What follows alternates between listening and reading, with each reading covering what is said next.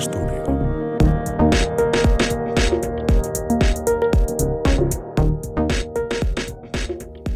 Kaikkien näiden maailman mullistustenkin keskellä Ikkunastudio jatkaa tuulemistaan. Tämä on Ikkunastudio 133T. Olemme täällä jälleen Microsoft-ekosysteemin uutisten kanssa. Minä olen Jouni Heknimen studiossa kanssa, ne on Sakarin Nahin. Moro. No heipä hei. Mitä Jouni? Miten menee? Tämä kysymyksen esittäminen jotenkin tänä maailman aikana, kun eh, okei, okay, pakko freimata tätä näin. Juuri tänä aamuna totesin kollegalle, että mä jotenkin luistin ylä, yläasteen ja, ja lukion aika pitkälti historian opetuksesta. Mua ei hirveästi kiinnostunut eikä oikein natsannut opettajien kanssa. sitten mä oon ottanut sitä takaisin nyt tässä viimeisen 15 vuoden aikana aika paljon kuuntelemalla ja lukemalla historiaa. Ja, ja sanotaan, että se, se fiilis, mikä siitä on tullut, on ollut se, että hyvin harvoin ihmiset jossain ajanhetkessä tunnistaa elämänsä historiallista hetkeä.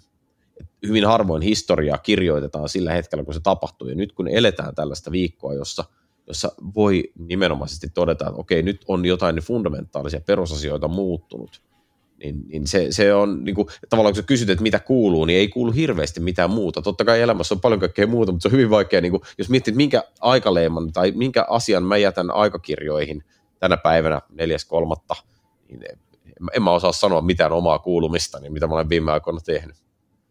Ei tarvi hyvä kuulija olla peloissaan, me ei tulla ikkunastudiossa, me Jounin kanssa eksplisiittisesti päätimme, että me ei tulla käymään, käymään läpi hirveästi näitä, näitä käynnissä olevan konfliktin juttuja, paitsi sitä, miten se nyt liittyy Microsoftiin tietysti, mutta doom-scrollaaminen, eli ymmärtääkseni tällainen uutisten scrollaaminen, mikä ajaa itseään ahdistukseen, mitkä vaan jatkuu ja jatkuu, niin kyllä – itse olen huomannut, että aamulla kun herää, eikä voi olla katsomatta, ei voi olla scrollaamatta, niin kyllä mun täytyy käppää se. Että mä pistän itse niin quotan, että okei, mä scrollaan nyt niin kuin muutaman minuutin ja tälleen.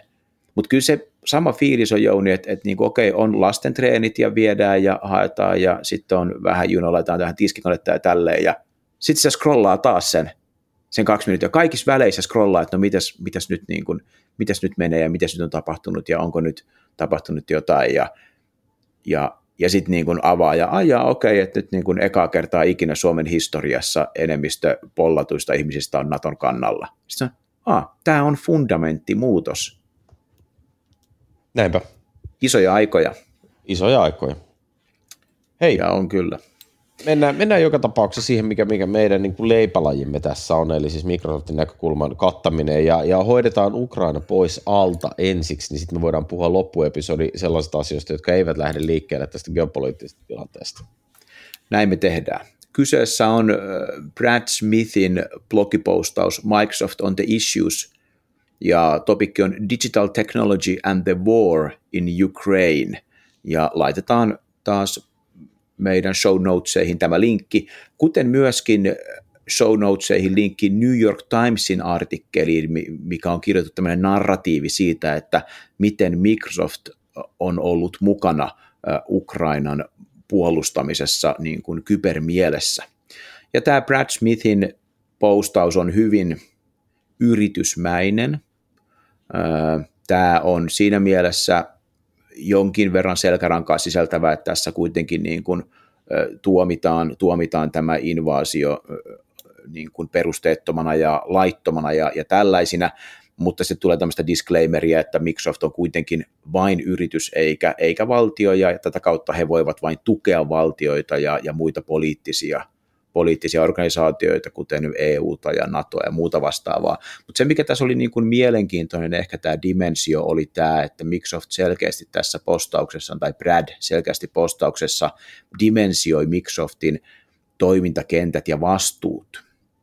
Ja tässä on näitä neljä aluetta tässä. Ensimmäisenä on kyberhyökkäysten torjunta ja, ja suoja, ja siinä on hyvää, hyvää kuvaa siitä, kuinka, kuinka Microsoft on ollut mukana – ennen hyökkäystä ja huomannut ihan muutamia tunteja ennen ensimmäisiä hyökkäyksiä, että millaisia hyökkäyksiä on tullut ja miten, miten he on sitten auttaneet, auttaneet Ukrainaa siinä tilanteessa. Sitten he ottaa kantaa tähän, että kun aika paljon on Microsoftilla mainoskanavia, on Bingiä ja on kaikkia muita uutiskanavia, niin he on siellä lähteneet estämään ja, ja blokkaamaan esimerkiksi Venäjän hallinnon tukemia ja, ja virallisia kanavia, joista tulee propagandaa. Sitten ottaa, nostaa esille Microsoftin filantropia-osaston, eli, eli kuinka, kuinka autetaan, Microsoft auttaa yrityksenä, yrityksenä sitten pulassa olevia ihmisiä ja puhuu vähän punaisesta rististä ja, ja muista, muista tämmöisistä organisaatioista. Ja siitä ei ole niin konkreettisia esimerkkejä kuin nyt näistä edellisistä kahdesta. Ja viimeisenä on oikeastaan Microsoftin omien työntekijöiden ja toimijoiden niin kuin fyysinen turva. Ja tämä on nyt varmaan se, missä on, missä on vielä vähemmän mitään konkreettista muuta kuin, että he tekevät kaikkensa, että he, he suojaa ja siirtää ihmiset pois niin kuin vaaralliselta alueelta. Mä itse arvioin tämän, tämän artikkelin Microsoftille kohtuullisen, kohtuullisen sopivaksi. Tämä ei ole mikään kansallinen tai emotionaalinen avunhuuto tai, tai sellainen tuomio, vaan tämä keskittyy niihin asioihin, missä Microsoft konkreettisesti on mukana. Ja, ja tuolla kun on seurannut blogosfereä, niin, niin on, ollut, on ollut myös sellaista kommentointia, että liian pehmeä blogipostaus Microsoftilta, kun miettii tätä niin kuin tämän, tämän, tämän katastrofin kokoa. Ja mä ymmärrän kyllä senkin, eihän tämä eihän tämä mitenkään vahva ole siinä kannalla, mutta mä tykkään siitä, että on aika konkreettinen noilla dimensioilla ja ymmärrän, ymmärrän tietyllä tavalla senkin, että, että Microsoft voi vaan tukea muita organisaatioita tekeen, ja auttaa heitä, että se on, niin kuin, se on hyvä, että he on aktiivisesti siinä mukana. Sellainen kuva tässä tulee, että he ovat aktiivisesti mukana jeesaamassa kuitenkin omilla kyvyillään. Mä en tiedä Jouni, mikä, mikä fiilis sulla niin kuin heräsi tästä summeerauksesta tai postauksesta? Ei, siis se katsoi aika hyvin ne asiat tässä keskustelussa, eikä, eikäpä mulla ole siihen paljon lisättävää, että, että ehkä yleisesti tästä niin kuin konfliktista ja tavallaan siitä, että Microsoft kirjoitti tämmöisen blogipostauksen, niin se on tietysti jollain tavalla huomioarvosta, että yritykset kokevat, ainakin Microsoft kokee olevansa riittävän isoja toimijoita, että ne kokee tarpeelliseksi kirjoittaa tällaisen blogipostauksen, jossa ne kattavasti käy läpi sen, että mikä niiden responssi tämmöiseen kansalliseen konfliktiin on. Hmm. Ja, ja, ja siis toi kuvastaa tietysti sitä, että globaali yritys kantaa vastuuta. Se voi ajatella, että kantaako sitä hyvin vai huonosti. Se on musta kritiikki, mitä, mitä itsekin tuossa iteroit, niin se on ihan, ihan perusteltua ja sinänsä niin mielenkiintoista. Ja samaan aikaan täytyy sanoa, että eipä meillä hirvittävän paljon ole esimerkkejä siitä, että miten sitä pitäisi kantaa. Että onko tämä niin kuin myös Mut, samalla merkki siitä, että olemme siirtymässä niin kuin maailmaan, jossa yritykset enemmässä väärin ottaa näitä tämmöisiä niin kuin valtion kaltaisia rooleja, että niiden, ne kokee tarpeelliseksi lausua tällaisista aiheista? Mä, mä uskon, että mä uskon, nyt me ehkä lipsahdetaan niin kuin ikkunastudion tuuletuksen ulkopuolelle ihan pikku minuutti, mutta mä uskon, mitä tuossa nyt on nähty, niin mitä PP on tehnyt ja mitä Shell on tehnyt. Että ne on niin kuin vetäytynyt heidän omistuksistaan ja investoinneistaan Venäjällä niin kuin miljardien arvoisista asioista niin se on, se on semmoinen statementti, joka saa multa niin kuin Aan. Ja tämä Microsoftin statementti, missä he auttaa omalla kentällään, niin, niin tämä saa niin kuin B. Mutta se, että jos Microsoft ei teki statementtiä, niin se olisi ainakin mulle henkilökohtaisesti, jos se ei olisi tämmöinen konkreettinen statementti, että hei me autetaan tässä siinä, missä me ollaan kovia, niin jos ei se olisi jotain tämän tyylistä, niin, niin kyllä se olisi mulle sellainen asia, että, että se jäisi mulla mieleen että odottakaa nyt, että teillä on vastuunne. Että niin kuin globaali yritys, että et se ei ole vaan niin kuin profitin tekemistä varten ja sen globaalit yritykset on ymmärtäneet. Ja, ja se on musta hauska, että energia-alan firmat, joku BP niin kuin ensimmäisenä vetäytyy Venäjältä ja tekee niin kuin tappioa siitä. Se on Joo. musta niin kuin, totta kai siinä on niin kuin erilaisia kulmia, että he varmasti saa siitä niin kuin voittoakin tietyllä tapaa ja tälleen, mutta se on musta aika kova näyttö. Joo, mä, mä ymmärrän, mitä sä meinaat, ja, ja totta kai niin kuin mitä enemmän omalla liiketoiminnalla on oikeasti kytköksiä Venäjään mm. niin kuin markkinana ja, ja niin kuin geopoliittisena alueena, niin totta kai sitä enemmän täytyykin reagoida, mutta tietysti Microsoft on sellainen niin kuin toimija, jolla ei esimerkiksi ole tietoisesti tarkoituksella ollut sitä Venäjän datacenteria koskaan, ja näin, Jep. että ne on ehkä tavallaan päässyt silleen pikkasen kevyemmälle, ne on vähän niin kuin itse ottanut sit roolia myös niin kuin tässä tietoturvakysymyksessä ja tämän tyyppisissä, mutta mut ihan fine, mutta mut tämä yhdistettynä siihen, että samaan aikaan meillä on meillä on niin kuin, äh, Ukrainan valtio esimerkiksi on kutsunut vapaaehtoisia mukaan tekemään kyberhyökkäyksiä Venäjää kohtaan, tässä jotenkin on niin kuin, mikä on se kyberpunk-maailman meininki, että kun niin kuin isot firmat alkaa ottaa tämmöisiä niin kuin kansallisvaltiokantoja asioihin ja toisaalta niin kuin yksittäisiä freelancereita pyydetään sooloilemaan valtioiden puolesta, että aika, aika hapokasta. Joo, kyllä toi on, niin kuin, toi on aika kyllä niin kuin, kyberpunkki on niin kuin hyvä sana toi niin kuin korporaatiot valtioina, että tavallaan se, että valtio on pienempi kuin korporaatio ja korporaatiolla on sotavoimat, mitä se voi sitten liikutella maasta toiseen, koska ne on korporaation työntekijöitä, niin, toi, niin onhan, e, ei tässä nyt ehkä, ehkä sitä kulmaa vielä ihan puhtaasti ole, mutta, mutta kyllähän toi on niin kuin aika, aika niin kuin uudenlaisessa ajassa eletään siinä mielessä, että Ukrainallehan voi kuka tahansa ymmärtääkseni maksaa vaikka, lähettää vaikka luottokortilla rahaa, se menee suoraan Ukraina keskuspankin tilille, ja he, se ei tule, koska se ei tule UNICEFin tai Red Crossin kautta, niin sillä voidaan ostaa sitten vaikka kivääreitä. Ne. Ja sä voit niin kuin yksityishenkilönä tehdä niin kuin lahjoituksen, joka, joka niin kuin on suoraa sotatoimea. Ja se on kyllä niin kuin, se on tosi niin kuin ns. nykyaikainen, se on niin kuin teknologian mahdollistama asia, jossa kyllä. ne rajat on kyllä niin kuin sitten tortas vähän, että missä nyt oikein mennään. Kyllä. Et ei ole niin kuin children's aid, nyt tämä mihin lähetin rahaa, vaan lähetin tonne ja mitä sillä ostettiin? No sillä ostettiin miinoja. Joo. Joo, tää, tää, tässä on niinku tällaisen niinku oikeustieteilijän näkökulmasta. Tässä olisi monta mielenkiintoista juttua, mutta nyt aletaan olemaan oikeasti Beyond the Nyt ollaan Beyond, nyt, nyt, nyt jopa Laaksossa tuulee. Hyvä. Nämä me laitamme, nämä, nämä linkit, ja toi, kiitos kuulijoille, että jaksoitte meidän pikkutuuletuksen tähän liittyen kuulla. Ja nyt siirrytään singulariteettiin, mikä on niin kaukana tulevaisuudessa ja utopistista, että sitä odotellessa. Joo, ja hei, tämä on tota, mun mielestä ihan, mä, mä en tiedä niin kuin, tavallaan, että sanotaan, että kaukana tulevaisuudessa, niin joo, eihän Singulariteetti nyt, on kaukana tulevaisuudessa. Singulariteetti, joo, jos puhutaan Vai tästä. Onko? Pe, peri, niin, kyllä, kyllä. Joo, jos ei puhuta tästä perinteistä AI-tutkimuksen asiasta, vaan, vaan ihan lyhyesti kerrotaan vaan sellainen asia, että siis Microsoftilla on tällainen research-hanke, jota on siis, tehdään sekä Azure-porukassa että varsinaisessa Microsoft Researchissa, ja tota, tämä on nimeltään Singularity, tämä on siis uusi tapa hostata AI työkuormia.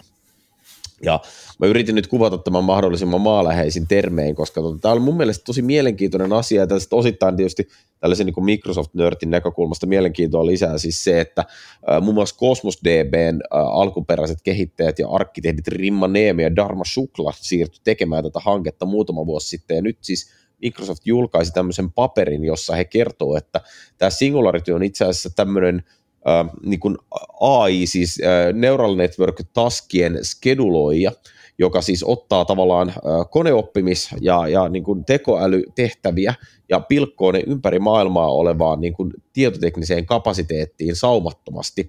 Ja, ja niin kuin pointti tässä ehkä, siis se miten tämän voi ajatella on näin, että tällä hetkellä jos sä haluat ajaa merkittäviä tämmöisiä AI-työkuormia, niin sä provisioit jonkinnäköisen klusterin, jonkinnäköisen kapasiteetin, jossa sä haluat niitä ajaa. Ja sit sun duunit pyörii siinä tai, tai sitten ne eivät pyöri siinä, koska se klusteri on jo tällä hetkellä täynnä. Ja nyt se, mitä tämä Singularity siis ajaa takaa, on se, että kaikki tämmöiset niin kuin neural network-laskentatehtävät, niin voidaan pilkkoa, niitä voidaan hajauttaa, ne voidaan keskeyttää, ne voidaan aloittaa uudestaan, niitä voidaan siis sitä kautta priorisoida ja, ja taskittaa ympäri maailman vapaaseen kapasiteettiin vapaasti, jolloin jolloin ajatus on siis se, että Microsoftin, niin kuin, tai siis minä luen, tulkitsen tämän näin, tuossa paperissa ei niin sanota, mutta että, että Microsoft tulee tarjoamaan tätä ikään kuin serverless AIna, Eli Microsoft hostaa Azure Datacenterissä hillitöntä määrää näytönohjaimia ja FPGA-kortteja, jotka on siis tämmöisiä spesifiä rautaa tekoälylaskentaa varten, ja, ja, ja sitten tavallaan myy sieltä vaan pieniä sliceja. Eli sun softa voi alkaa sisältämään pienen pieniä algoritmipätkiä tai isoja niin kuin koulutusjobeja, jossa opetetaan jotain mallia tekemään jotain juttuja, ja sä voit laittaa ne sinne korkeammalla tai matalammalla prioriteetilla, ja jossain päin maailmaa vaan joku kapasiteetti ajaa ne. Sun ei tarvitse tavallaan niin kuin hankkia itsellesi hukkaa, että tässä on mun neljän koneen klusteri. Ja siis toi artikkeli, mikä tässä on, niin tämä on siis tota ZDNetin Merjo Fowlin kirjoitus aiheesta, niin tässä ei vielä hirveästi visioida sitä tuotepäätä, mutta mun tekee jotenkin kauheasti mieli ajatella sitä, että miten tämä tulee vaikuttamaan, ja, ja mä veikkaan, että se serverless AI on ikään kuin tavallaan se suunta, mihin tässä ollaan menossa. Tämä on mun mielestä tosi mielenkiintoinen mielenkiintoinen niin kuin vilkaisu tulevaisuuteen siinä mielessä, että kun tämän avaa tämän heidän, heidän white paperin tai design paperin, mikä nyt on julkaistu abstraktia, täällä on design goals, niin tämä singularity, mistä sä puhuit, sä puhuit tästä niin kuin tämmöinen globaalinen hajauttaminen, niin kuin maksimaalinen tehokkuus siinä, että, että resurssien käyttö on optimoitu, ja sä heität sinne sen payloadin, se ajaa sen ja tälleen, niin se mikä kuulostaa myös tosi kovalta on tuommoinen tavoite, mikä heillä on, uh, resilience to failures, Eli kun, kun sä ajat training-modelia nykyhetkellä, niin jos, siihen kesti, jos ne kestää tosi kauan siinä ajossa, niin jos sä keskeytät sen tai tulee joku bitti menee johonkin poikittain, niin se tavallaan sä aloitat sen alusta. Nyt tämä Singularitin arkkitehtuuri tässä paperissa on ajateltu niin, suunniteltu niin, että sä voit jatkaa sitä siitä, ns. siitä snapshotista, mitä, mikä siinä jää, joka on niin kuin, joka on niin kuin, joka itsessään jo tekee sen, että okei, jos sä pystyt niin kuin keskeyttämään tai lopettamaan työn ja jatkaa siitä kohdasta, mihin se jäi, vaikka se olisi long running transaction, niin arkkitehtuurisesti toi mulle toi kuulostaa niin kuin tosi makealta arkkitehtuuriajatukselta missä vaan sovelluksessa, koska sitten sä voit oikeastaan siirtää sen computin, sen hosting-modelin vaikka johonkin muualle, eri resurssiin tai muualle ja jatkaa sitä suoritusta vaikka isommalla tai pienemmällä pannulla. Hei, tämä pitääkin mennä nopeammin. Joo, nopeutetaan just, sitä. Ja, ja, ja tämä, erityisesti... tämä nopeutuu keskeltä tämä prosessi. BTF. Just Eli niin kuin on, on, ymmärrän, ymmärrän innostuksesi, vaikka kuulijoille tästä nyt ei tietenkään mitään käytännön softaa ole tarjolla vielä. Ei, se on just näin. Ja, ja niin kuin toi, mitä sä sanot, on niin kuin hirvittävän tärkeää sen takia, että tällä hetkellä niin kuin monesti joudutaan provisioimaan kapasiteettia esimerkiksi just vaikkapa mallien kouluttamista varten niin kuin riittävän paljon, että se saadaan se duuni mm. menee kerran loppuun, kun sitä ei voi keskeyttää. Ja jatkossa sä voit tehdä sillä tavalla, että sä voit laittaa sen mallin tonne ja, ja en tiedä minkälaisen tuotteistuksen tosiaan ne siihen rakentaa ympärille, mutta että sä voit sanoa sen schedulerille ehkä vaikkapa, että hei, ajat tämän mallin koulutustehtävä huomiseen kello 12 mennessä, ihan sama missä päin maailmaa sä sen ajat, mutta käytä ylijäämäkapasiteettia, jos sitä on, eli tämmöinen niin spot instance-tyyli, tai jos ei sitä ole, niin sit mä oon valmis maksamaan siitä varatusta kapasiteetista, että annetaanpa sit oikeasti mennä. Ja, mm. ja tämä, mä sanoisin, että tämä tulee niin aika fundamentaali fundamentaalisesti vaikuttamaan siihen vaiheeseen, kun meillä alkaa olemaan AIta niin paljon, että ns. jokainen softa käyttää sitä. Nythän me ollaan kuitenkin vielä siinä, että ne organisaatiot, jotka näitä tarvii, niin se klusterin provisiointi ei ole vielä mikään ongelma. Toi, on niin kuin, toi herättää tällä hetkellä, tällä hetkellä, jos organisaatio X tekee jotain, jotain ennustavaa, ennustaa, että koska tämä pitää huoltaa tämä manufacturing-laite tai kaivoslaite tai tehdaslaite tai whatever vaikka. Ja sanotaan, että siinä on sen verran sitä kamaa, että siihen menee siihen ennustukseen paljon, tai joku vakuutusyhtiö ennustaa jotain, jotain menoja tai tulee tai muuta, ja sanoo, että siihen menee viikko, kun tulee tämmöinen ennustustulos, kun niitä on niin paljon niitä keissejä ja muuta vastaavaa. Ja nyt tällä hetkellä, jos siihen halutaan niin kuin viikon sijaan, sanotaankin business sanoo, että hei, mä tämä tulee kolmes päivästä raps, eikä seitsemäs päivässä tai viides päivässä, millä ymmärtääkään viikon. Niin tällä hetkellä, mitä tehdään, niin ei siihen oikeastaan rautaa ruveta lisää rajalle niin paljon, että se olisi niin kuin sen verran nopeampi, vaan sitä lähdetään sitä optimoimaan sitä payloadia. Nyt jatkossa tämä tietysti, tämä voisi vaikuttaa siihen, että sitä rautaa voi lisätä tarvittaessa, mutta ei se sitä poista sitä niin kuin ratkaisun optimoinnin tarvetta kuitenkaan, koska hintalappu, vaikka tämä onkin varmasti tämä on niin kuin mielenkiintoinen arkkitehtuuri näin niin kuin nörteille, mutta bisnekselle, niin hintalappu kaikessa. Joo, totta kai. Totta kai. Siis tämä on niin kaikki serverille arkkitehtuurit, että hyvin tekeminen on halvempaa oh. käyttökustannuksilta. No mutta hei, se singularitystä, mä luulen, että me tullaan näkemään siitä tuotteita jossain kohtaa, en osaa sanoa arvioida yhtään, että missä kohtaa, mutta tullaan näkemään tuotteita, palataan asiaan siinä vaiheessa. Pildi tai Ignite parin kolmen vuoden päästä. No se on viimeistään silloin varmasti, joo, kyllä. Kyllä, mutta se on ihan mielenkiintoinen itse se paperikin, että jos, jos tykkää niin transaktioologeista transaktiologeista ja checkpointeista, niin siitä paperista löytää paljon tuttua luettavaa, että raskas se on, mutta ihan mielenkiintoinen. Kannattaa lukea, linkki show notesissa. Mutta täällä on myös kuvia. Siellä on myös kuvia, aika vaikealukuisia kuvia.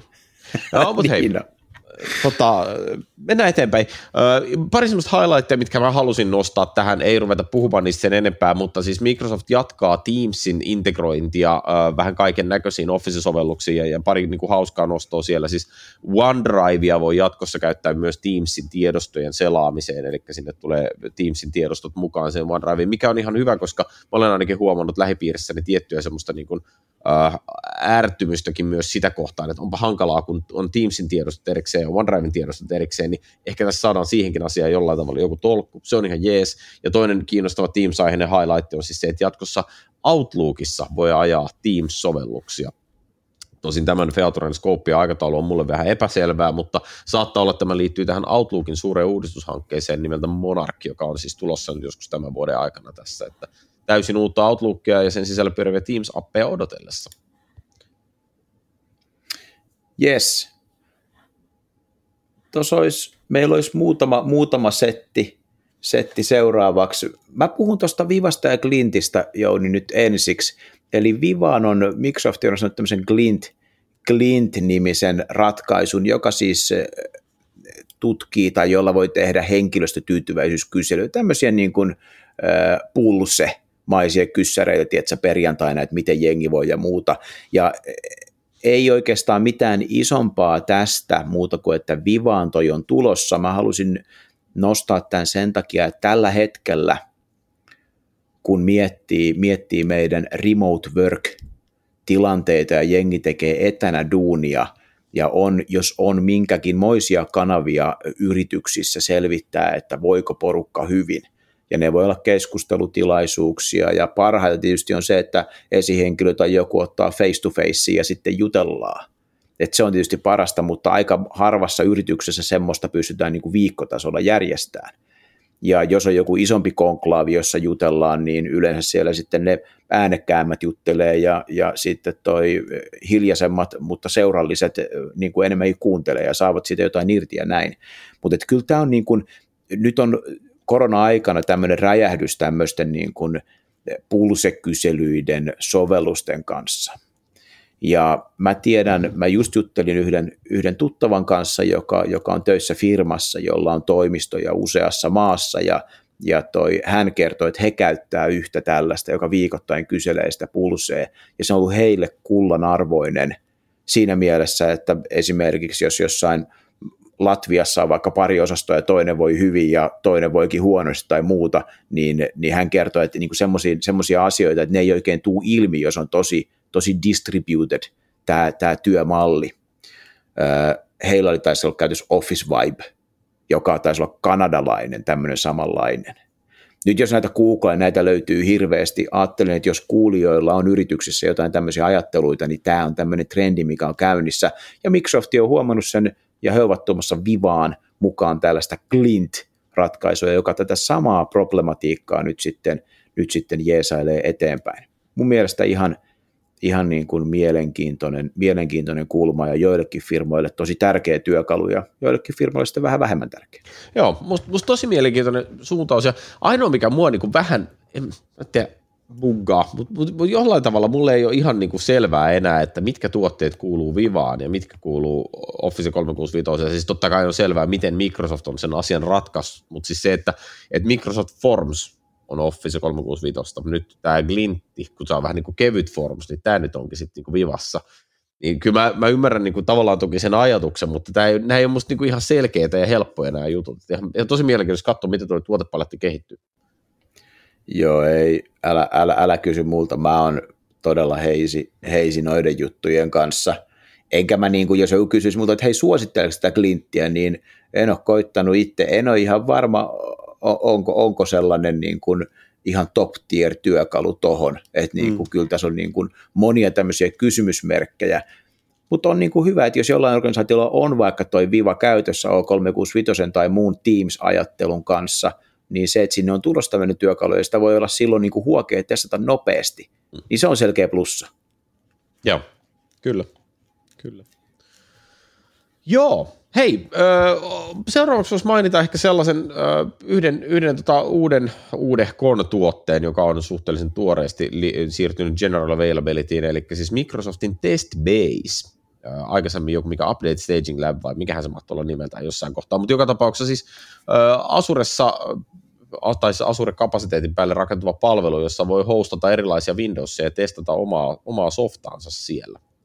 Ja tota, tästä on, meillä on siis linkki, linkki tota, blogipostauksen tai siis artikkeli, missä kerrotaan ihan case kautta, että mitä hyötyä siitä on ollut niin softavalmistajille. Ei tietenkään mitenkään relevantteja, jos teet webipalveluita pilveen, mutta jos teet Deskarisoftaa, niin itse asiassa aika mielenkiintoista.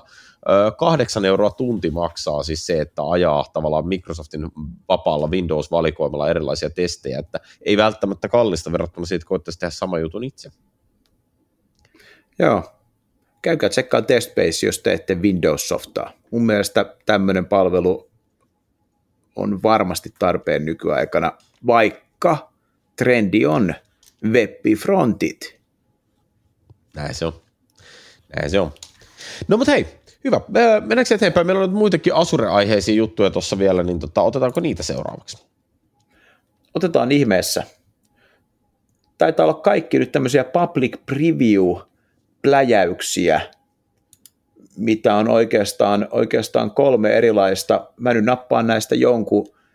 Täällä on, jos menee kattoon cost managementtia ja käy kattoon hinta-analyysin preview-versiota, niin siellä on tämmöinen See Insights-nappula, ja se avaa semmoisen käikäleen, joka kertoo sulle, jos nyt hinnoissa Asuren kulutuksessa – tai hinnoissa on tapahtunut jotain erityistä, joka eroaa vanhasta toiminnasta. Se on makeata, että Microsoft lisäilee näitä, koska jos kelaa niin semmoisia keissejä, mitä, mitä itteekin on pyydetty Chigaan, niin ihan semmoisia, että hei, että yhtäkkiä tuli piikki kulutukseen, eikä oikeastaan muutettu mitään. Minkä takia tuli piikki kulutukseen? No syynä, syynä silloin oli se, että oli tullut lunta – mutta tämä oli niin kuin edellinen keissi, mitä, mitä niin kuin kysyttiin, että minkä takia tulee niin kuin kulutukseen tämmöinen piikki, niin se, että sitä ei tarvitse itse huomata jostain laskusta, vaan Microsoft niin kuin siitä sanoo teille jotain, niin se on niin kuin hyvä suunta. Joo, ja, ja tästä on minusta ollut paljon tosi, tosi hyviä esimerkkejä. Esimerkiksi Troy Hunt kirjoitti taannoin aivan loistavan kirjoituksen siitä, että kuinka hän hostaa täällä haveibeenpwned.comissa äh, jotain tämmöisiä massiivisia äh, datadumppeja siitä, että miten jotain niin kuin, mitä, jotain salasanoja on vuotanut jossain tilanteessa, ja, ja, ja yhtäkkiä hän niin kuin tajusi Asure-laskusta, että vitsi, hänellä on tullut joku yli 7 tonnin ylimääräistä Asure bandwidth-laskua, ja tämä johtui siitä, että normaalisti hän on käyttänyt Cloudflaren cachea, mutta se Cloudflaren cache toimii vain 15 gigan kokoisiin tiedostoihin, ja tämä file olikin kasvanut yli 15 gigan, jolloin se ei enää käsettynyt, jolloin kaikki haki sitä Asuresta, ja niin kuin, hän huomasi sen kuukausilaskustaan, mutta tämähän on asia, mikä myös näkyy heti tuntitason käytössä, ja ihan mielettömän, mieletön säästöpotentiaali tossakin, että ihan mahtavaa, että se tulee nyt, vaikka tietysti tavallaan voi ajatella, että miksei se ole tullut jo aikaisemmin. No, aina voi. Se on aina voi ajatella. No, mutta tuolla on muitakin asioita, mitkä olisi toivonut, että olisi tullut aikaisemmin WordPressin perfi- ja, ja toimivuusparannukset Upservicen päälle ylipäätänsä aihe, jonka ehkä moni on jo vähän unohtanutkin, mutta siis kyllä Microsoft ihan oikeasti panostaa siihen, että VP toimii paremmin Upservicen päällä. Siihen on nyt uusia teknisiä fiksejä ja vähän pricing kamaakin ja sen tyyppistä linkki show notesissa, katsit sekata. Mennäänkö sitten puhumaan vähän vielä lopuksi tietoturvajutuista? Mennään, siinä on hyvä lopettaa. Siinä on hyvä lopettaa. Tota, ja siellä muuten aloitettiin, niin siinä on hyvä lopettaa, näin se kai menee.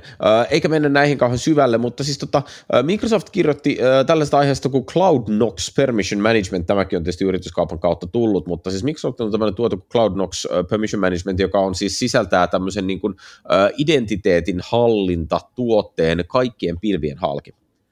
Eli eli tota, toi on, mä veikkaan, että tuon tuotteen integraatio Microsoftin tuotepalettiin tulee vielä siis kehittymään tässä, mutta, mutta joka tapauksessa niin kyseessä on siis tuote, joka mahdollistaa identiteettien keskitytyn hallinnon yli kaikkien pilviympäristöön, mitä organisaatiossa on. Erityisesti mun sydäntäni lämmitti se, että kyseisessä tuotteessa on mukana tämmöinen suure kuin Permission Creep Index, joka siis on mittari, joka seuraa sitä, että kuinka paljon ihmisillä on sellaisia permissioita, joita he eivät käytä arjessa. Ja, ja ikään kuin tämä ohjaa siihen, että ajetaan vähän pienemmillä permissioseteleillä, eli käyttäjiltä poistetaan ne oikeat, mitä ne ei aktiivisesti tarvii ja niin edelleen. Ja musta must tosi jees ajattelu, että tämän tyyppisiä asioita saadaan niin kuin, ikään kuin vakioitua. Tarkemmin sanottuna tämähän ei hallinnoi identiteettejä, vaan tämä hallinnoi, tämä hallinnoi aksesseja pilviplatformeihin, jos Joo. miettii IAMia tai IGA-kulmaa, jos kuuntelijaa siellä miettii oma organisaatio, niin tämä ei ole identiteetin hallintatyökalu, vaan varmaankin accounttien oikeuksien hallintatyökalu multicloud-ympäristöihin. Joo, olet oikein, Yes. se oli paremmin kuvaus kyllä asiasta.